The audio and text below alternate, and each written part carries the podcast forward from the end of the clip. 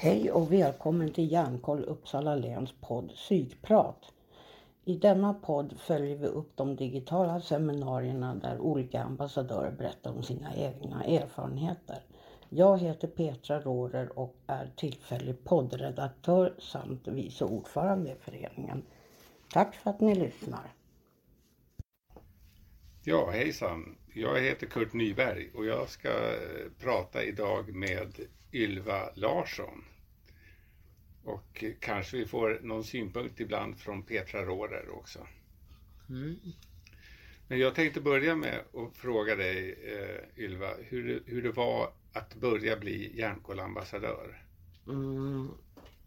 För mig var det jätteläskigt för jag hade då inte varit som i verkligheten sedan grundskolan i princip. Och nu skulle jag vara bland många människor. Jag skulle gå utbildning. Um, och jag var ganska så livrädd. Men efter fem minuter i mötet med de andra deltagarna så var jag väldigt avslappnad och vi hade jätteroligt. Och det berikade mig liksom ja, men hela allmäntillståndet, både kropp och själ. Och, och, jag fick ett hopp. Jag ville göra någonting. Och liksom själva känslan att ha en plats i ett sammanhang. Att jag dög som mig själv. Mm. Jag, det, var liksom, det var meningen att jag skulle vara jag här i Järnkoll. Med min samsjuklighet i bagaget, med mitt beroende. Jag var ingen misslyckad missbrukare som skulle skylla mig själv. Just. Utan jag, hade, jag fick en uppgift. Ja. Mm. Ja, det, det, det måste ha varit härligt faktiskt. Ja, det var, det var härligt. Ja. Det var jättestort samtidigt som det kändes så naturligt. Ja. På något sätt. Så liksom det bara, det kom till mig under utbildningens gång. Och eh, föreläsningar kom ganska tätt inpå. Och då in, kom jag till insikt om mitt beroende. Att det. det. faktiskt var ett beroende. Det är väl det man tränger, förtränger och förskjuter så långt man bara kan. Men plötsligt så det är ett problem och jag måste ta tag i det. Just det. Och det kom också i samband med att vara ambassadör. Ja. Som jag kom till insikten och fick motivationen att själv söka hjälp. Att bli hel och ren på eget bevåg. Och jag tror att det är nog i princip det enda sättet att lyckas bli kvitt ett beroende. Att själv vilja. Ja. För tvångsvård, ja, i korta akuta situationer där man är en fara för sig själv eller andra. Men tvångsvård på behandlingshem under några år, nej, det tror jag inte på. Nej. För jag har varit där. Just det. Jag har sett hur det gick både för mig och för de andra på boendet. Och det gick åt pipsvängen mer eller mindre. Just. Och um, så vård under tvång eller hot. Um, ultimatum är inte så hjälpsamt. För man måste samarbeta, samverka. Vad är ditt favoritord Petra? Samskapa. Samskapa. Just det. Vården med patienten måste samskapa. Just det. Liksom en behandlingsplan, vårdplan. Och det var, det var återhämtning som du skulle prata om. Mm. Och det är ju också något, en, en, en domän där vi som har haft problemen, där, mm. där vi är experterna på något sätt. Precis, och det var min första föreläsning. Och jag tyckte jag var jätteåterhämtad som liksom klivit upp på benen, våga stå inför publik, ta på mig ett uppdrag, jag var liksom frisk. Jag tänkte på det psykiska måendet, mm. balans i mina diagnoser. Men det var under föreläsningen om återhämtning som jag plötsligt inser att jag är inte alls återhämtad. Mm. Jag har hela beroende bagage kvar. Just det. Och det är tungt. Det är, det är ett stort område och liksom det är inte bara att sluta med substans. Ja. Man ska fortsätta leva efter också. Ja.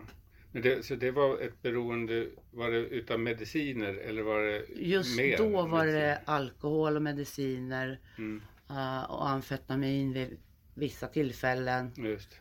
Men uh, jag hade slutat med det här aktiva under månader och halvår och år. Ja, just det, just det. Uh, utan bara speciella tillfällen eller vad ska jag kalla det för. Men alkoholen och tabletterna, det var dagligen. Just det. sen tonårstid. Ja. Så. Och, um, så att från den föreläsningen, ring, direkt efter ringde jag till min läkare på affektiva Mm. och eh, skvallrade på mig själv helt enkelt och sa att de här problemen har jag. Eh, och eh, det är ju bara att bläddra lite i journalerna så står det i historiken där att jag har behandlats för det som förut kallades för dubbeldiagnos. Mm. Idag sannsjuklighet. Jag har varit på fem olika HVB för dubbeldiagnos. Och jag har inte fattat det själv. Nej. Jag, jag vet, jag har varit där men jag har inte fattat det. Ja, just det. För jag har inte fått någon behandling på de här behandlingshemmen. Nej, nej. Så den är lite ja, specifik. Men ehm, nu fick jag behandling, en tuff behandling måste jag säga. eh, på öppenvårdens beroendemottagning, Ja. akademiska. Eh, jag var där tre gånger i veckan under säkert fyra år. Ja. Eh, Vi trappade ut två olika bensodiazepiner och minskade den tredje till nästan minimal. Mm. Jag fick ligga inne på avgiftning i två veckor för vi visste väl inte om det var abstinens eller mani eller vad som hände. För eh, när man tar bort en substans, ja det är klart man blir abstinent. Mm. Och så har man de psykiatriska diagnoserna och NPF som också kommer ur balans. Som också har liksom lutat sig på de här substanserna. Ja. Så det var kaos helt enkelt. Just det.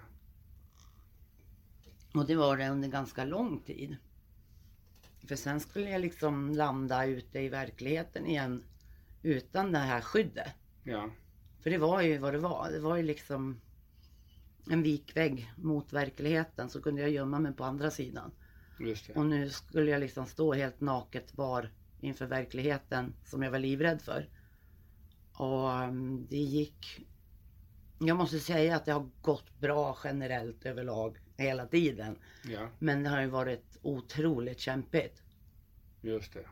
Ibland har jag bara velat slita håret av mig, ge mig någonting så jag slipper ha ont. Mm. Och jag har ont i själen. Ja. Och det finns ingen lindring. Nej, just det. Ja, man får bita ihop och stå ut men man måste hitta strategier. Men det gör man ju inte på en gång. Nej, just det. Just det. Precis.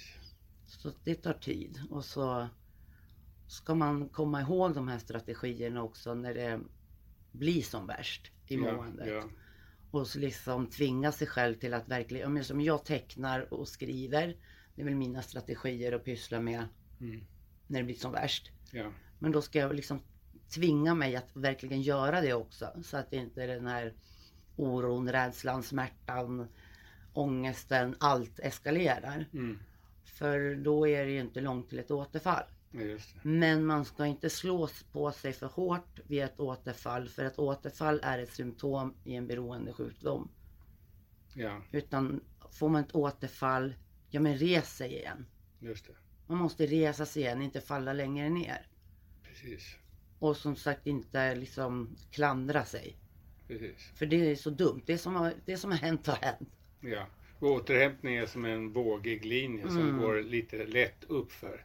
Ganska långsamt uppför. Ja, Så, ja. ja men så är det.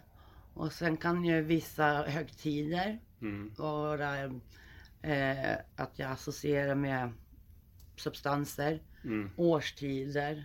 Just det. Liksom, det finns ju mycket. Och sen så har jag ju i bagaget en komplex PTSD-diagnos. Mm. Och det är som bara slår till när den vill. Mm. Jag får ju flashbacks av en lukt. Kan räcka för att det ska slå igång så hela kroppen skriker på hjälp. Eh, försöker försvara sig mot något som inte finns. Men som kroppen minns. Ja. För kroppen minns mer än vad hjärnan gör. Ja, och, rea- och reagerar och agerar. Mm. Eh, och ibland så pass kraftigt att det känns som att man måste ta till en substans. Men man måste ingenting. Det. Utan man väljer. Mm. Jag kände förut när jag var aktiv att det är ingen val. Jag har ingen val, jag måste. Just det. Men det är inte så, man väljer. Nu Däremot är det svårt. Mm. Du har fått en valmöjlighet tack vare att du har eh, genomgått den här behandlingen? Eller? Ja, Ja. jag är fortfarande kvar. ja. Eh, Men nu går jag bara en gång i veckan. Just det, just det. Du har stö- stöd också. Jag har jättebra stöd av att jag har en fast läkare och en fast vårdkontakt med en sjuksköterska just som jag kan nå när jag vill under kontorstid. Mm. Eller ja, inte så, men jag kan skicka meddelanden så Ja, svarar hon då när hon kan. Uh, och de, de, de känns liksom genuint att de vill stötta och hjälpa. Ja. För annars skulle man ha slängt ut mig tänker jag, för jag kan vara rätt besvärlig. Mm, mm. För jag vill gärna ha det som jag vill. Och det det. får man inte alltid. Nej. Nej, inte så ofta helt enkelt. Men ehm, jag tycker nog de har haft väldigt bra tålamod med mig. För när jag började där 2014 så pratade jag knappt Mm. om någonting. Ja, det. Det tog några år. Ja. Och det är inte lätt att behandla någon som inte säger något. Nej. Vad, ska vad gör vi nu då? De kan läsa på diagnosen i journalen. Ja, de ser att jag har ett beroende. Men säg då något människa. Nej, inte ett pip. För tilliten, den är svår. Ja. och en stor bit. Mm. För jag har väl, jag är skadad på den fronten helt enkelt genom alla år inom missbruket och inom vården. Just det.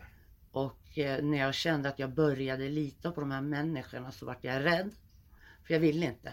Jag ville inte lita på dem för då, Mm. då kan de såra mig. Och då allt var det förgäves. Ja, ja, just det. Så den här sista lilla biten över tröskeln till tillit, den var svår. Ja. Men det är väl också, ursäkta, lite typiskt när man har varit med om trauman och du säger att det var komplex PTSD, alltså tilliten är ju redan skadad Mm. innan du kommer till vården. Mm. Och då börja öppna upp inför vårdpersonal. Mm. Det tar ju tid innan man har byggt upp det. Ja men precis, för under alla år inom vården så kanske jag har börjat öppna upp för någon Mm. personal någonstans som bara bytte jobb nästa dag och försvann. Just det. Just det. Liksom för att jag, jag är bara en arbetsuppgift Ja. medan de blir en stor del av mitt liv. Ja. För de är med i mitt, i mitt liksom läkande. Mm. Och för mig, det är liksom, de är jätteviktiga för mig. Ja. Och då vill jag inte tycka om dem och jag vill inte lita på dem. Så jag har varit tidigare så att jag straffar ut mig själv från många vårdinstanser. Mm. Jag har gjort mig helt totalt jävla omöjlig för att de ska kasta ut mig helt enkelt. Så jag slipper. Ja. Och så kan jag säga, ja vad var det jag sa? Så här blir det alltid. Ja, det är klart som fan det alltid blir. Men och liksom, jag accepterar på ett annat sätt att ja, jag är väl en arbetsuppgift då, men då är det så det är. Mm. Men det är inte själva jag, ja, just det. utan det är mitt beroende. Ja. Det är det vi jobbar med. Och vi jobbar, vi samskapar ju Ja. faktiskt. Mm. Så um, man måste tänka om lite grann så det känns rätt inuti. Precis. Så att det inte blir att jag skadar mig själv med mina egna tankar. Ja, just det. För då vänder jag det som kan bli jättebra till något destruktivt. Vilket ju är lätt för mig med ett gammalt självskadebeteende i bagaget. Och eh, ett självskadebeteende är inte enbart att skära sig i armarna. Det är liksom... Det, det finns så många olika sätt att skada sig själv. Ja. Liksom vad du än gör medvetet mot dig som gör ont Mm. är ett självskadebeteende. Just det. Men Jag skulle ju säga att ätstörningar, beroende, alltså ta droger, allt det här är ju Det är själv, sex, Mm. Självskade. Alltså det finns så många. Alltså, det beror ju på vad man far illa av. Mm. Men just att låta folk få komma nära. Där. Ja med tilliten. Då kan det bli att jag självskadar istället. Mm. För att skära bort dem. Just Så skär jag mig själv. Mm. Och jag kan undra många gånger hur hjärnan egentligen funkar. men men eh, det är det den kanske inte gör. Det är därför man behöver hjälp och uppbackning och stöttning. Och samskapande. Precis. Ja, men vå- vården bör ju kunna en del om, om självskadebeteende. Mm. Fast man kan väl inte så mycket eftersom man har kämpat väldigt svårt med, med självskadande ungdomar. Mm. Så att eh, vi, vi får väl hoppas att, att kunskapen växer. Med, till exempel att, att du berättar, det ger kunskap åt, åt andra. Mm. Ja, vid självskadebeteende. Det finns några ungdomar som jag hjälper på frivillig basis. Och jag vet inte hur de kom till mig, men det gjorde de. Mm, mm. Och jag säger det första, när, när tanken kommer eller känslan att man måste.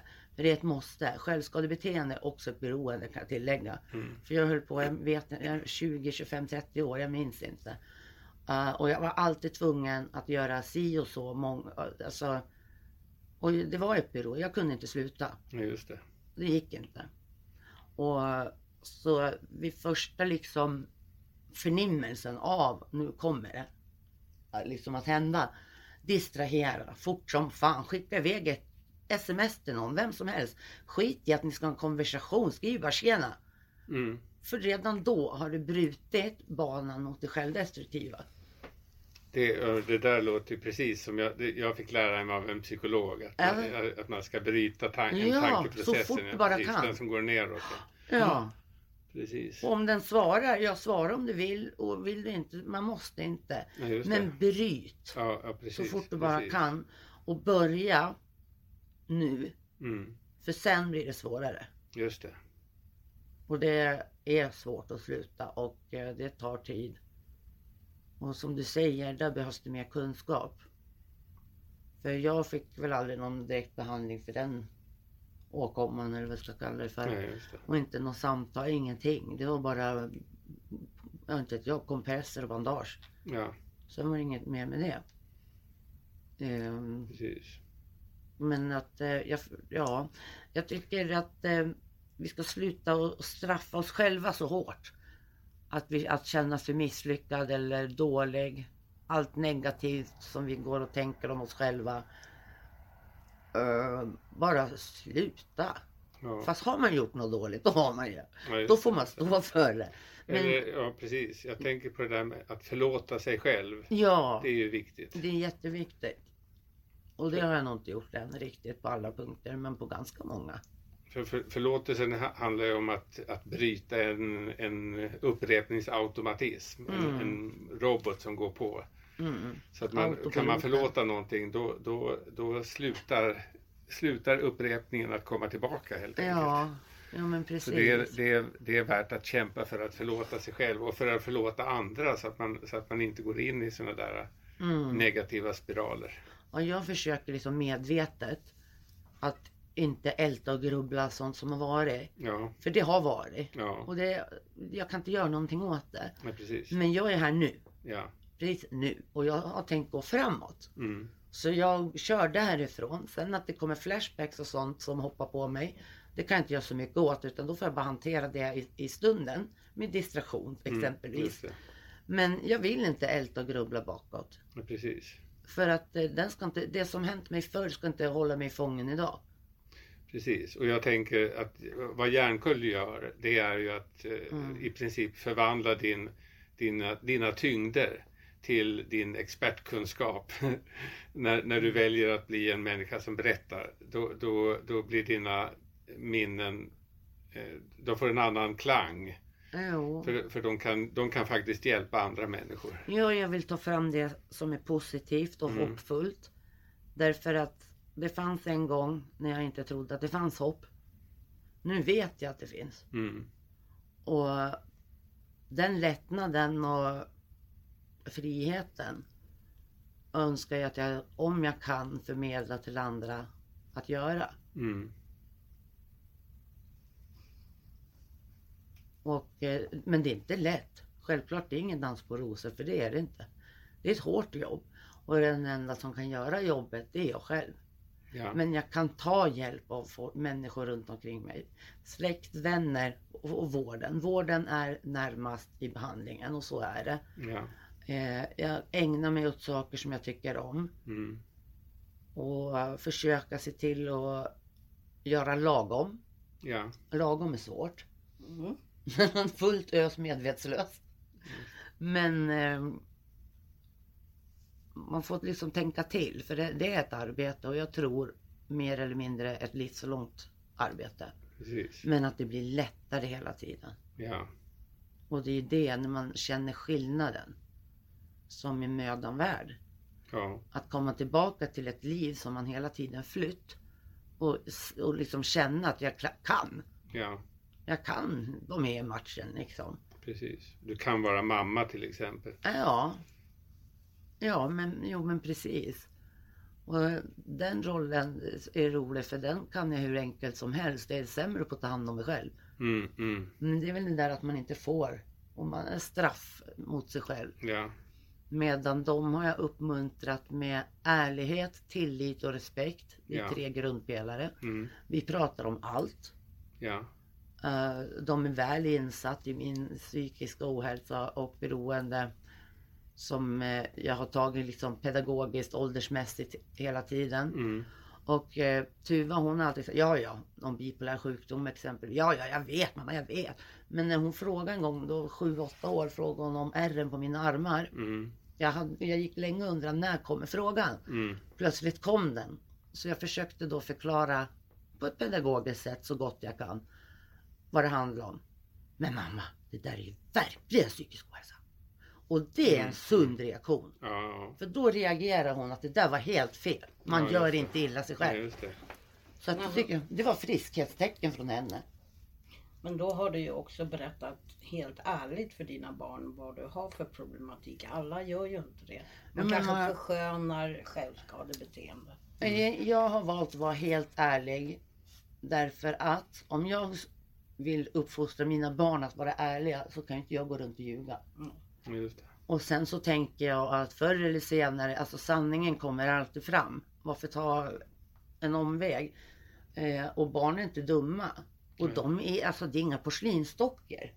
Det är tuffa rackare de här små. Just. Men eh, nej, de har, de har liksom inte ifrå, nej, de har inte ifrågasatt något så mycket om den, den psykiska ohälsan eller beroende. Utan det var självskadebeteende. Det var fruktansvärt enligt Ja, en åttaårig flicka. Och jag tycker det är ett sundhetstecken att yttra Mm. sig så. Faktiskt. precis. Eh, för man ska inte göra illa sig själv. Nej, Om en åttaåring förstår, då borde väl vi äldre också kunna förstå. Man ska, ta, man ska vara snäll mot sig själv. ja, För man har bara sig själv. ja, Och så är det. Och liksom... Nej. Och sen om man är stark eller inte. Det spelar ingen roll. Och det Nej. är bara konstigt uttryck vad stark det är. Ja. Jag gör precis, det som precis. krävs för Just att hålla mig på banan. Precis. Det, Ja. det, ja, Men det, jag känner igen det där. Folk brukar säga vad starkt det är. Men det, det, det fattar man ju inte. För, för man, man ställs inför situationer och så måste man lösa dem. Ja, det är bara ett Och- måste. Ja, precis. Och ta, det är bara att ta sig igenom. Ja, Och på något sätt så känns det som att jag är duktig på, eller duktig, det, det tycker jag inte om det ordet. Men jag, är, jag har så mycket erfarenheter med mig att jag kan hantera alltså de hinder som kommer. Men det är inte roligt och det tar på mina krafter. Ehm, jag kanske får onödigt eh, jobbiga dagar på grund av olika omständigheter. Men jag, jag går igenom. mm, Därför att jag, jag tänker inte ge upp igen. Jag har förlorat livet en gång. Men nu lever jag. ja, Sen kan man ju känna sig liksom motarbetad av myndigheter som ska syna en i sömmarna hela tiden. ja, Ehm, och man får tyvärr svälja att man blir förnedrad och kränkt mm, på grund av att man har haft ett beroende. Inte Ja. har, utan haft. mm, Dokumenterad borta sedan 2014. ja, Eh, än idag så, ja, men så blir jag ifrågasatt. just det. Och, och jag ledsnar, jag blir arg, jag blir förtvivlad, jag blir ledsen. Alltså det är så många negativa känslor. Där, i den stunden, skulle jag så lätt kunna ge upp Mm, och ta min quick fix. Där har vi återfallet. ja, ja, Och då förstår inte jag hur de tänker. De samskapar inte. Och det är kommunen jag pratar om. ja, just det. De pratar om barns perspektiv medan de eh, gör barnen livrädda. Ja, Det anser inte jag vara. Men tänker du då så här när det gäller samsjuklighet? Nu ser jag- Eh, det man har lyft i samsjuklighetsutredningen det här att ta bort kommunen lite grann Ja, och bara ha en huvudman som sköter vården ja. vid samsjuklighet. Vad tror du om det? Det tror jag är jättebra. I och med att samsjuklighet då, då har man en psykiatrisk diagnos. Då måste man ha en behandlande läkare. Det finns inte på kommunen. Där får man pissprov, träffa en kurator och gå hem. Mm. Ehm, Så att det tror jag är jättebra. Men har du minderåriga barn så kopplas i alla fall kommunen alltid in. Ja, socialtjänsten kopplas väl Ja. alltid in Varenda gång. just när man har barn. Ja. Och sen så, och det, alltså, de behövs i många lägen, absolut. Ja. Men inte alla. Nej. De vet bara inte när de ska sluta. För den välgärning de tror att de gör kanske rent av förstör. Mm. Och det är så känner väl jag då kanske. Just. Att eh, snart tio år när jag börjar ledsna på dem. Ja, alltså det är säkert, ja. Jag har annat att ägna mig åt. precis. Mm. Det är mycket så här onödigheter, prak- praktiska saker som stör när jag vill framåt. Ja, Och Det som ska vara, vad heter det? Eh, Ja men, ja, men livlinor, ja. Hjälp och stöd. Just. Det är fel. precis. Men det har mycket med kommunikationen att göra. Ja, Man pratar inte samma språk.